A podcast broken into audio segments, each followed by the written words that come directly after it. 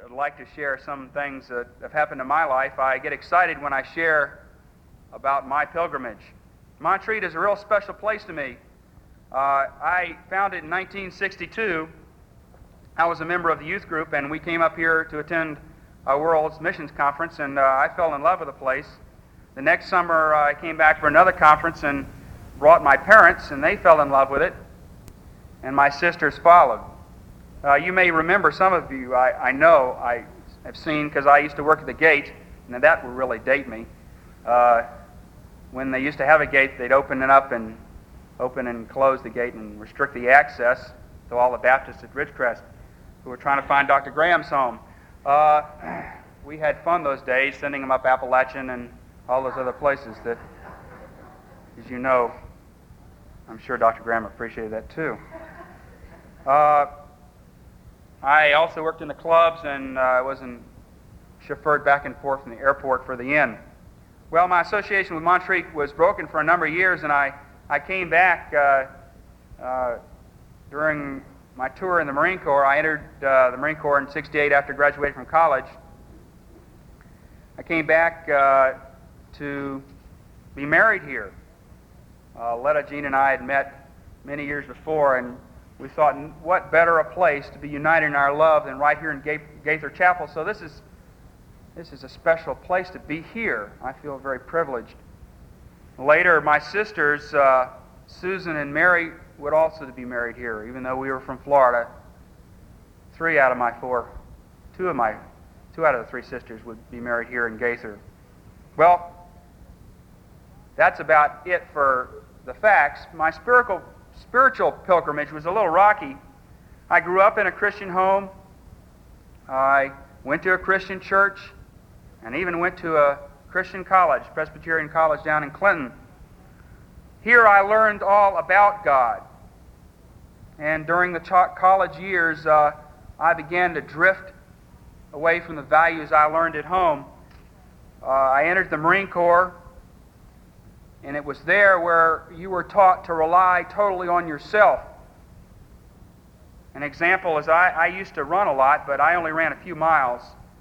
And uh, little did I know that I would run about 10 miles, leading a company of about 250 Marines. Of course, it's kind of hard to stop running when you're ahead of 250 Marines. Uh, I became very confident in my abilities. Uh, one thing the Marines do teach you is to be confident, and uh, they do instill you a great amount of pride. I came back from combat in Vietnam uh, where I did not lose any men, and I thank God for that. The Marines have a saying that uh, when you're one of the world's finest, it's hard to be humble. Well, you see, I had, and that was true, I was very proud uh, at what I'd done. But that's the problem is this old animal called pride said that all the strength came from within me. Jesus said we must humble ourselves and become as little children if we are to inherit the kingdom of God. By the world's measure of success, I had everything. I had status, I had respect, I had financial security, I had a loving family, I was a captain of Marines. But I wasn't happy or peaceful. I looked at my wife's quiet and gentle spirit in 1 Peter's a glorious passage. And through her quiet and gentle way, I saw the Lord working in her life. And she was peaceful and happy and joyful. And I said, Why am I not? I have everything. Why? But I saw that I was the leader. Now, I, as a leader of a company of Marines, the, my orders were obeyed instantly, and I lived for myself. I did what I wanted to do, not what he wanted to do. I had the dreaded I disease that so many of us have, and that can only lead to death. So I repented and asked his forgiveness, and he was gracious and did become Lord of my life. And I did receive that peace and the joy that my wife had. And I, I get excited when I think about it because my life drastically changed from that point. It caused me to leave the Marine Corps after 12 years and enter seminary. to be obedient to Him and not to skip. Now, there may be some of you that have not given your life to Christ, have not surrendered totally and ask Him to be Lord. And I encourage you to accept Him as Lord and receive this peace and joy that I have and all of my Christian brothers and sisters also have. Today we are studying the 121st Psalm because it's Montreat Sunday, and when you think of Montreat, you think about the hills. I can still remember the first time that I came here, and I can also remember very clearly the first time that I went to Jerusalem. It was in 1960. I was with Dr. Leighton Ford, and we had been with Dr. Billy Graham and his associates in a safari for souls that took us throughout Africa. We had flown on an old super Constellation C all the way across the Sahara Desert and had landed in Cairo. And after we had been in Cairo for a while, we went over to Amman in Jordan, and then from there we went to Jerusalem. And I can still remember when the pilot announced that we were in Jerusalem. I pressed my nose against the window of the airplane, and I looked down at that city compactly built together and I thought, there it is.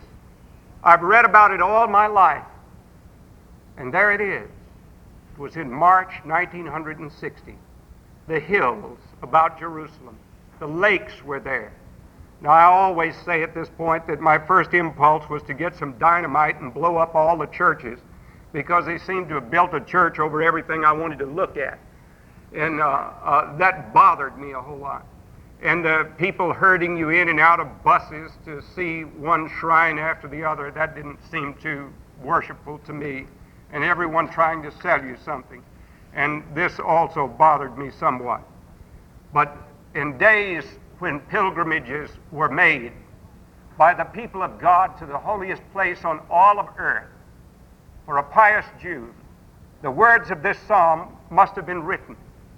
There are great biblical scholars who assume that it was born out of the grinding adversity through which those who were taken in captivity in 586 BC and were taken off into the Babylon far away, far away from their land, and who would look at the barren plains and the shimmering heat and think of the hills around Jerusalem and who wanted more than anything else in the world to return to the place where God had manifested his glory and where God had spoken through prophet uh, to his people. They wanted that place very much. And then, up until the time of our blessed Lord Jesus, when as a little boy of 12, he made his pilgrimage up for his bar mitzvah uh, to the city of Jerusalem, he would have probably been in a caravan of pilgrims. And the Psalms from 120 to 134, those 14 Psalms are called the songs of ascent, to go up, or the songs of degrees. And uh, just as even Marines sing when they march, or armies sing when they march, the pilgrims would sing these hymns as they marched toward the city of Jerusalem. And then when their eyes would catch a glimpse of those hills, oh, how their hearts must have thrilled as they looked at the hills and thought of all of the holy associations and memories that crowded into their minds there. And you could almost hear one pilgrim. He would say, I will lift up mine eyes unto the hills. And then there would be a full stop. And then he would ask the question, From whence does my help come?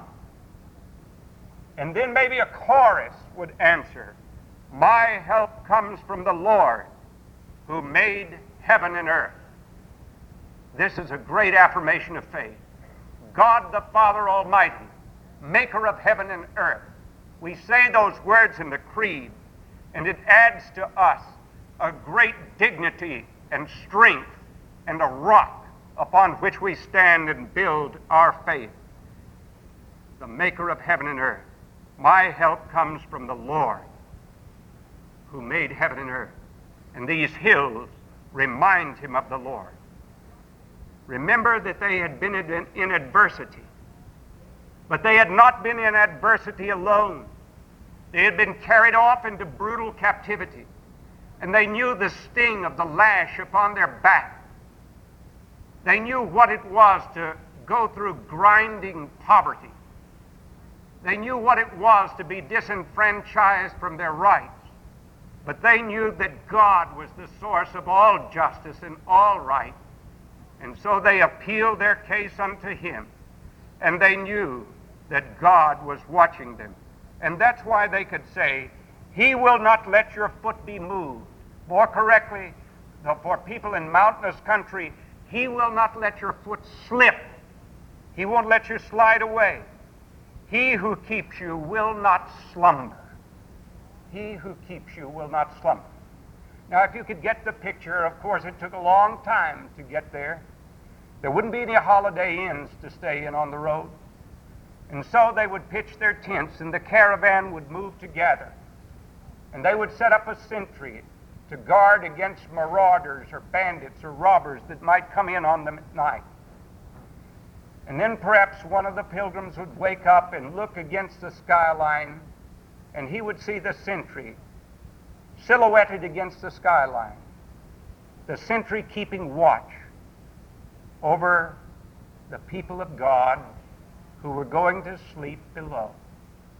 And he thought of the great God who kept watch over him and over all of his people whom he had chosen out of all of the earth the keeper of Israel, the keeper of the church today.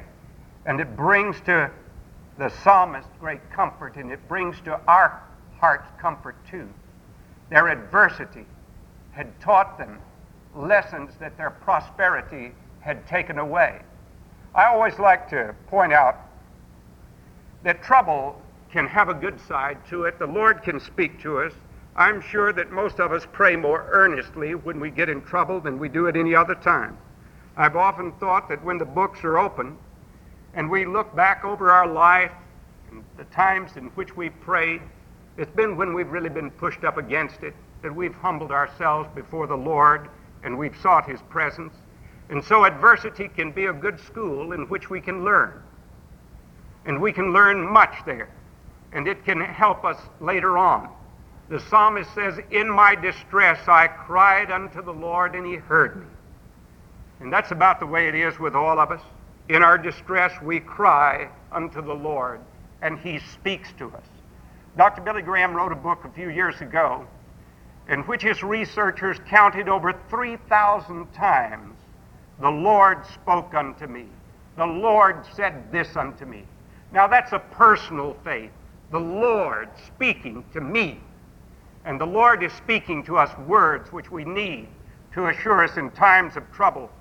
And those who were taken from the city of Jerusalem and who were taken into cruel captivity and who knew what it was to be up against lying lips and deceitful tongues and slanderous and hateful people, they could turn to the Lord to remedy them from the assault of that false tongue and from the hardship that they went under.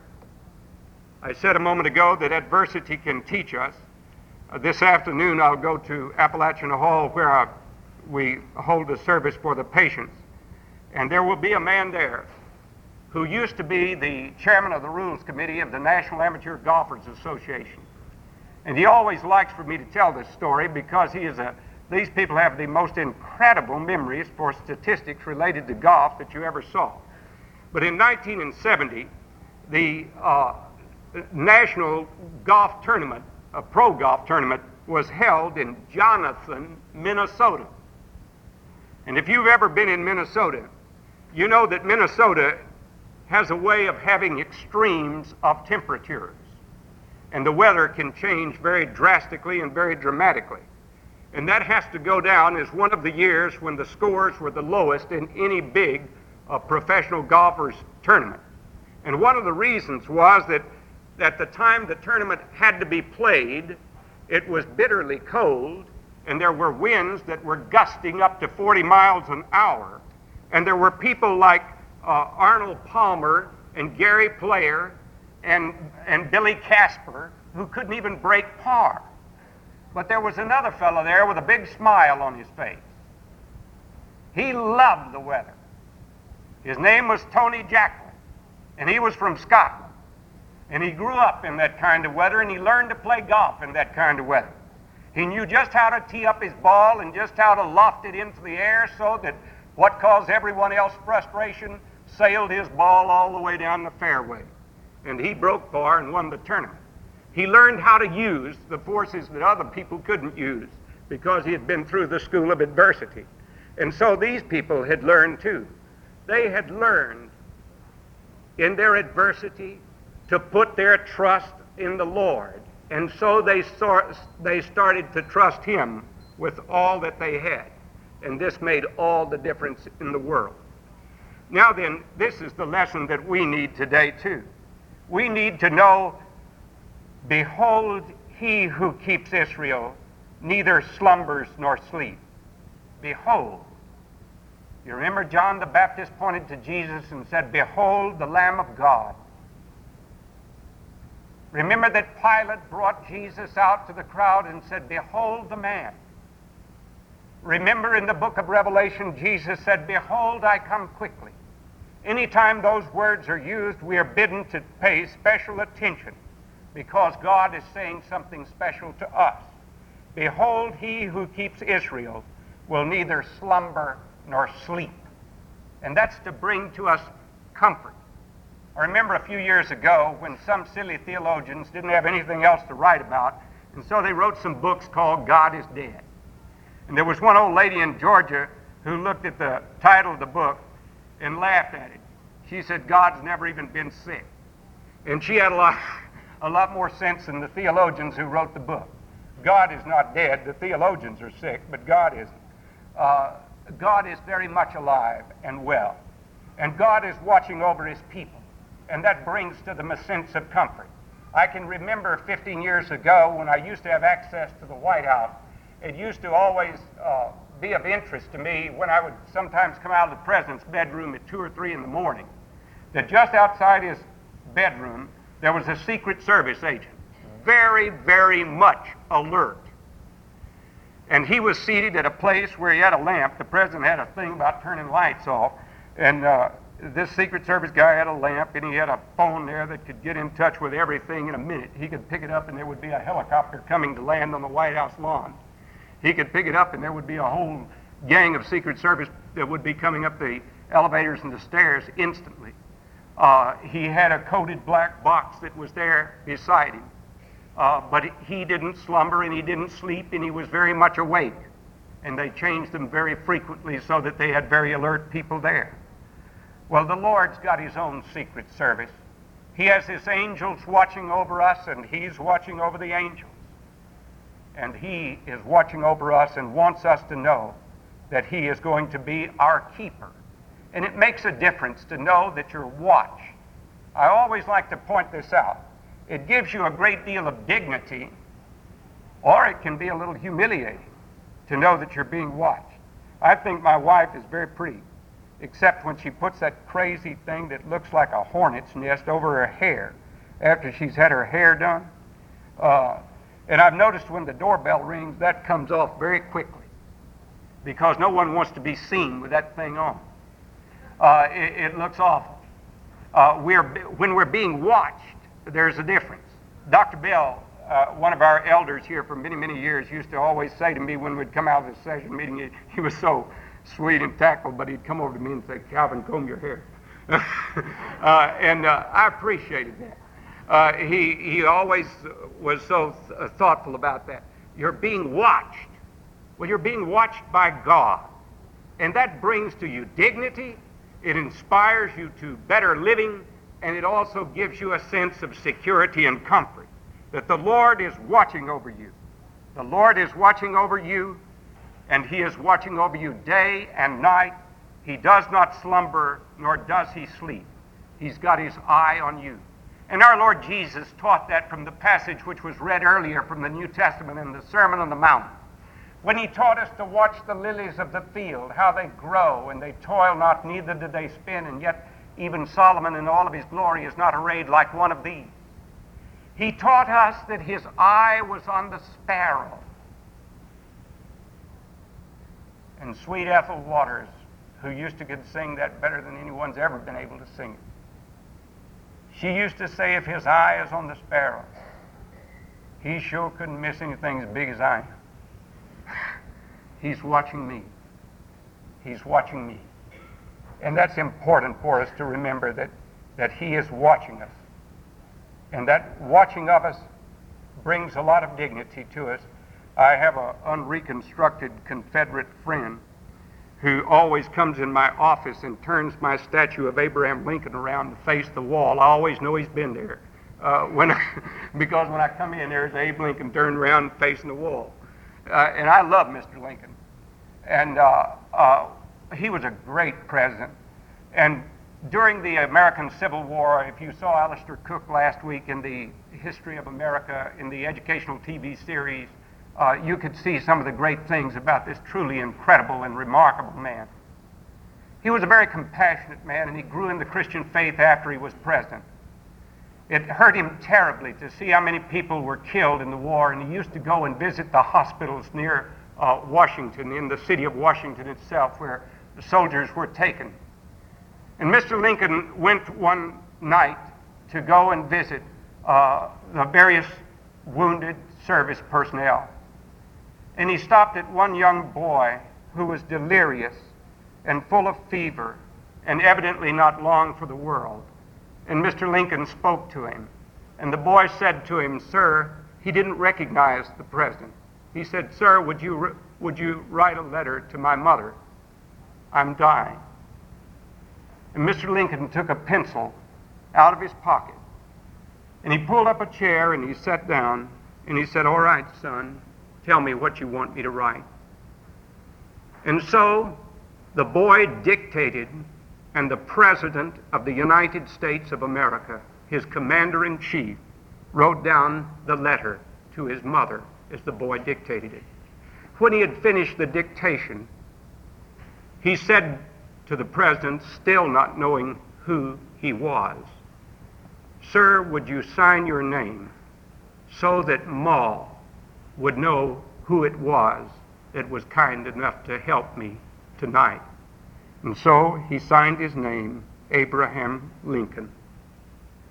And when the boy took the letter and looked and saw Abraham Lincoln, he said, Mr. President, I didn't know it was you, sir. And Mr. Lincoln said, Is there anything else I can do for you, son? And the boy said, I'm going to die, and I'm afraid. Would you watch with me a while? And the President of the United States of America took that dying soldier boy's hand in his own hand. It was 9 o'clock in the evening, and he sat there from 9 o'clock to 10 o'clock to 11 o'clock to 12 o'clock to 1 o'clock to 2 o'clock. At 3 in the morning, the boy's breathing stopped, and he died. And the president folded his arms over his chest and closed his eyes and went away with tears in his own. But he gave dignity to that boy. He made him know that even though he was only a private soldier in the army, that he was precious to the commander in chief. And if Mr. Lincoln would do this, then how much greater our blessed Lord Jesus Christ. In the beauty of the lilies, he was born across the sea with a glory in his bosom that transfigures you and me. As Jesus died to make us holy, we're to die to make men free. And we can make them freest through the gospel of Christ. Well, our time is gone. Let me say in closing lift up your eyes to the hills. And if you look at the hill of Sinai, you see the law of God, which teaches us how to live. Four laws that deal with our relationship to God, a transition law that deals with our relationship to our parents, and then five laws that tell us how to deal with one another. That's Mount Sinai. And when I come to Mount Sinai, its thunderings frighten me because I've fallen far short of the spirit of those laws. But I can look at another mountain, and that mountain is Calvary. That's the mountain that I can lift up my eyes and look to and know that Jesus died on that cross and that Calvary covers it all. My sin with its sin and shame. I can look there and my despair goes away because of the hope that he brings to me. There's another mountain called Olivet. That's where Jesus will one day come back again. He will come again to judge the quick and the dead. He will come back to claim his own. There's a valley that people go through before then called Armageddon. And General MacArthur, a warrior whose memoirs I brought out this morning because of a great speech that he made on the battleship Missouri. Men, since the beginning of time, have sought peace. Various methods through the ages they have attempted to devise international processes to prevent or settle disputes between nations. From the very start, workable methods were founded insofar as individual citizens were concerned. But the mechanics of an instrumentality of larger international scope have never been successful. Military alliances, balances of power, leagues of nations, all in turn have failed leaving the only path by way of the crucible of war. We have had our last chance. If we do not now devise some greater and more equitable system, Armageddon will be at our door. The problem is basically theological, and, in, and it involves a spiritual recrudescence, an improvement of human character that will synchronize with our almost matchless advances in science and art. It must be of the Spirit if we are to save the flesh. So I must go up to my hilltop again. I've stayed in the valley too long. I must hear again the whispers of peace and the echoes of angel songs. Oh, yes, I know that there's work in the valley to do. One must live by the highway of life. One must build his house near the pressing throng in a world that's weary with strife. But I must go up to my hilltop again. One can stay in the valley too long. It's so easy to lose the whispers of peace and grow deaf to the angel's song. I must go up to my hilltop again for a grasp of the Spirit's hand if I'm to live by the highway of life and to make it God's heavenly land. Let us pray. Our Heavenly Father, we do pray that you will add your blessings to us so that as we march through life, we may be led by you, by the great hill of Sinai and Calvary and Olivet, knowing that you are watching over us and that we have the dignity of being watched and cared for by a God who cares. In Jesus' name, amen.